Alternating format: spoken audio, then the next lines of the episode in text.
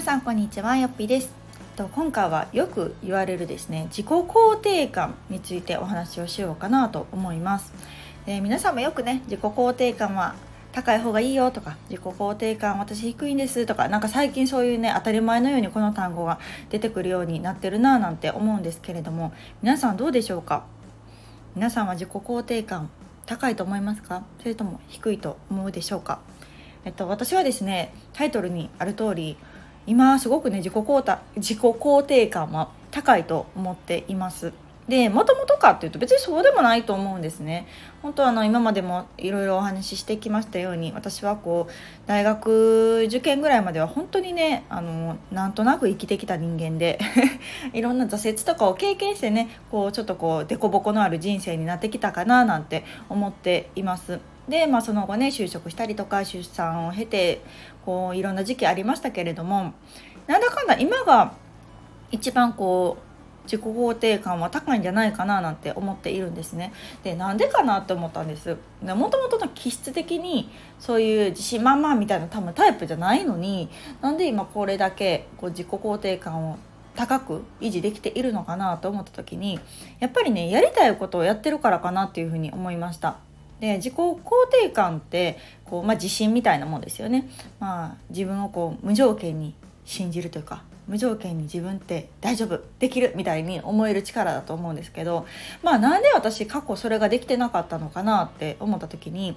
周りの目とか自分の自信のなさからねこうやりたいことをしてなかったんじゃないかなっていうふうに感じたんです。でおそらく当時の私はうーん、まあ、自信がないからどうせやってもうまくいかへんしとかやってうまくいかんかったらどうしよう。周りはそれでどう思うやろうとか自分が傷つくのが怖くて本当に保身でやってなかったんですよね。なんかできるかもしれへんのにやらないを選んでた。っていうところが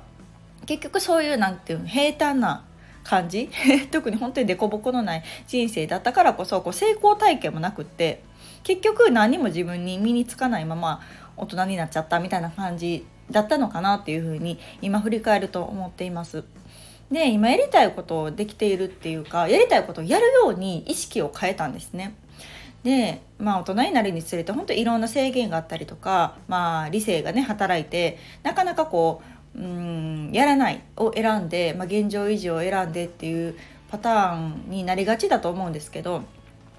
私がその意識を変えたのはこう大学生ぐらいの時かなにちらっと言ったことあったかな私もともとラジオパーソナリティになりたかったんですよ。で、まあ、大学行きながらそういうスクールとかに通ってた時もあってとかってなるとそういう、えーと、集まってくる、まあ、要は志を持っている同年代の人たちのこう集まりの場所に行くとですね本当こう何て言うんだろう自己肯定感が低い例えば「自分なんて」とかって言ってる時点でもう負けなんですよね。何て言うんやろスタート地点にすら立ててないというか皆さんこう自信を仮になかったとしても自信があるように振る舞ってプラス自分の精一杯のスキルを出してもダメっていうような世界なわけですよね。そういう世界に身を置いた時になんか自信がないとか自己肯定感が低いなんて言ってる時点でもうなんかもうじゃあ変えてくださいみたいな 感じなんですよ。なんか私そういう環境に身を置いたことがあまりなくってすごく衝撃を受けたんですね。でああなんかこうやって同年代ですよ同じような年代の子たちってすごくこうやる気のある志の高い子たちが集まるとああ全然その叶わへんねやと思いましたねなんかそのメンタルの部分で負けてるというかその自分なんてって思ってる時点でその子たちとこう張り合う資格すらないっていうような状況にいたのであそれはもうお話にならんなっていうのを自分自身ですごく感じました。あなんかこのままのメンタルこんな私なんてって思ってる私をそら認めてくれるわけないよなっていうところに二十歳ぐらいでやっと気づいたんですね。でそっからはやっぱりうん、経験するようになりましたねもう失敗してもそれもネタやみたいな失敗をしないと、うん、なかなかこう失敗を避けて生きてると何にも身につかんなというかそれがなんか自分にとってマイナスやなと思ったんですよ。何を言われても語れるものがないってすごく不利やなっていうのをその時に思ってあそれやったら、まあ、成功体験を積むっていう意味でも、まあ、成功はね絶対するってわけじゃないですから、まあ、その成功するためには失敗のリスクも背負うわけで。でもそれも自分のこの人生に凸凹をつけるにはいいんじゃないかなと思ったしなんか失敗って言ってもね大した失敗じゃないと思うんですよ。なんかあの前にもご紹介しましたがゆりやんがねゆりやんレトリーバーさんがいいこと言ってたんです。あの失敗って大体自分がね傷つくぐらいやと。なんかそれ自分の心とかを守るために挑戦せえへんっていうのはすごくもったいないという話をしていて私はめちゃくちゃそこにこう目から鱗というかいやほんまやわと思ったんですね。自分の心を守るために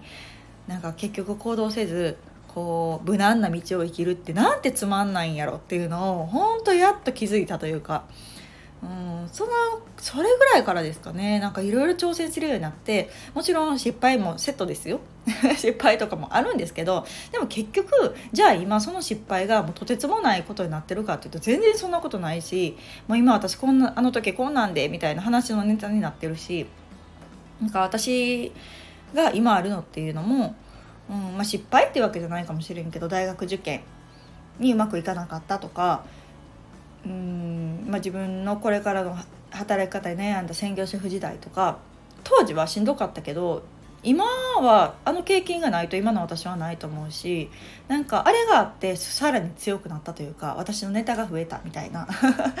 語れることが増えたみたいな感じかな。なのでなんか今、うん、自己肯定感が私はね今高いなっていうふうに思っています。でもう一つおすすめとしてはなんか自己肯定感が高い人と一緒にいるっていうのは結構おすすめでなんかそれまでって、ま、要はその、まあ、地元もそうだし中学高校とかってなんとなくこう自分の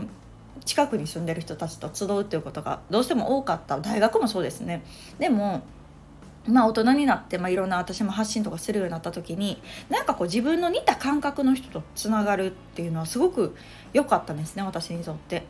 でその中でもやっぱり自己肯定感高い人低い人自信のある人ない人がいるんですがその自己肯定感が高い人とか自信のある人と一緒にいるだけでねなんかこう、うん、根拠なんてないんですよ 全然根拠ないけどけるいけるとかって言ってくれたりとかやってみたらいいやんとか楽しそうとかっていう声かけでなんかできそうみたいなこう錯覚に陥るというかでもなんかその錯覚がめっちゃ大事やなと思ってそこで「えやめときや」とか「えー、もしこんなんだったらどうするん?」とかって言われたらなんかどんどんそのマイナスの感じに引き込まれるしなんかずっとそういう言葉を浴びてるとなんとなく自分もそういう考え方とかになってくると思うんですね。でそれってめっちゃ損やなと思ってて。だからこう私は割とねあの自己肯定感高い人が好きです。でそういう人たちと一緒にいるっていうことがあのここ数年すごく増えたなと思うしそういう人たちと話するってすごい楽しいんですよね。なんかワクワクするというか本当何の形もないし、うん、何のね本当に自信とか目に見えない自信とかっていうものしかないんですけどでもなんかそういう人って結構こう結果を出してる人が多くってで多少の失敗もなんか笑って喋ってるみたいな感じでいろんなこう人生に彩りがあるから聞いてても楽しいし一緒にいててもあなんか私も頑張ろうってこう刺激をもらえたりするので結構おすすめです。うん、なんかそう思うと私結構人生の9割はメンタルやなと思っててなんかうんメンタルがやっぱりこう落ちてる時っていうのはなかなかこう一歩も踏み出せないじゃないですか。そのハードルがとてつもなく高く感じたりとか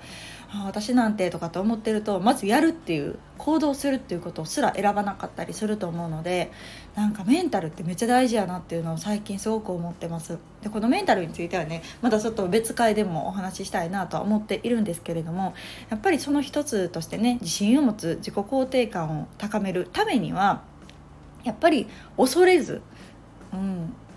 の自分のやりたいことをやるっていうのが結構大事だなっていうのを思っております。もう私33ですけどもうとか言ったけどまだっていう気もあります、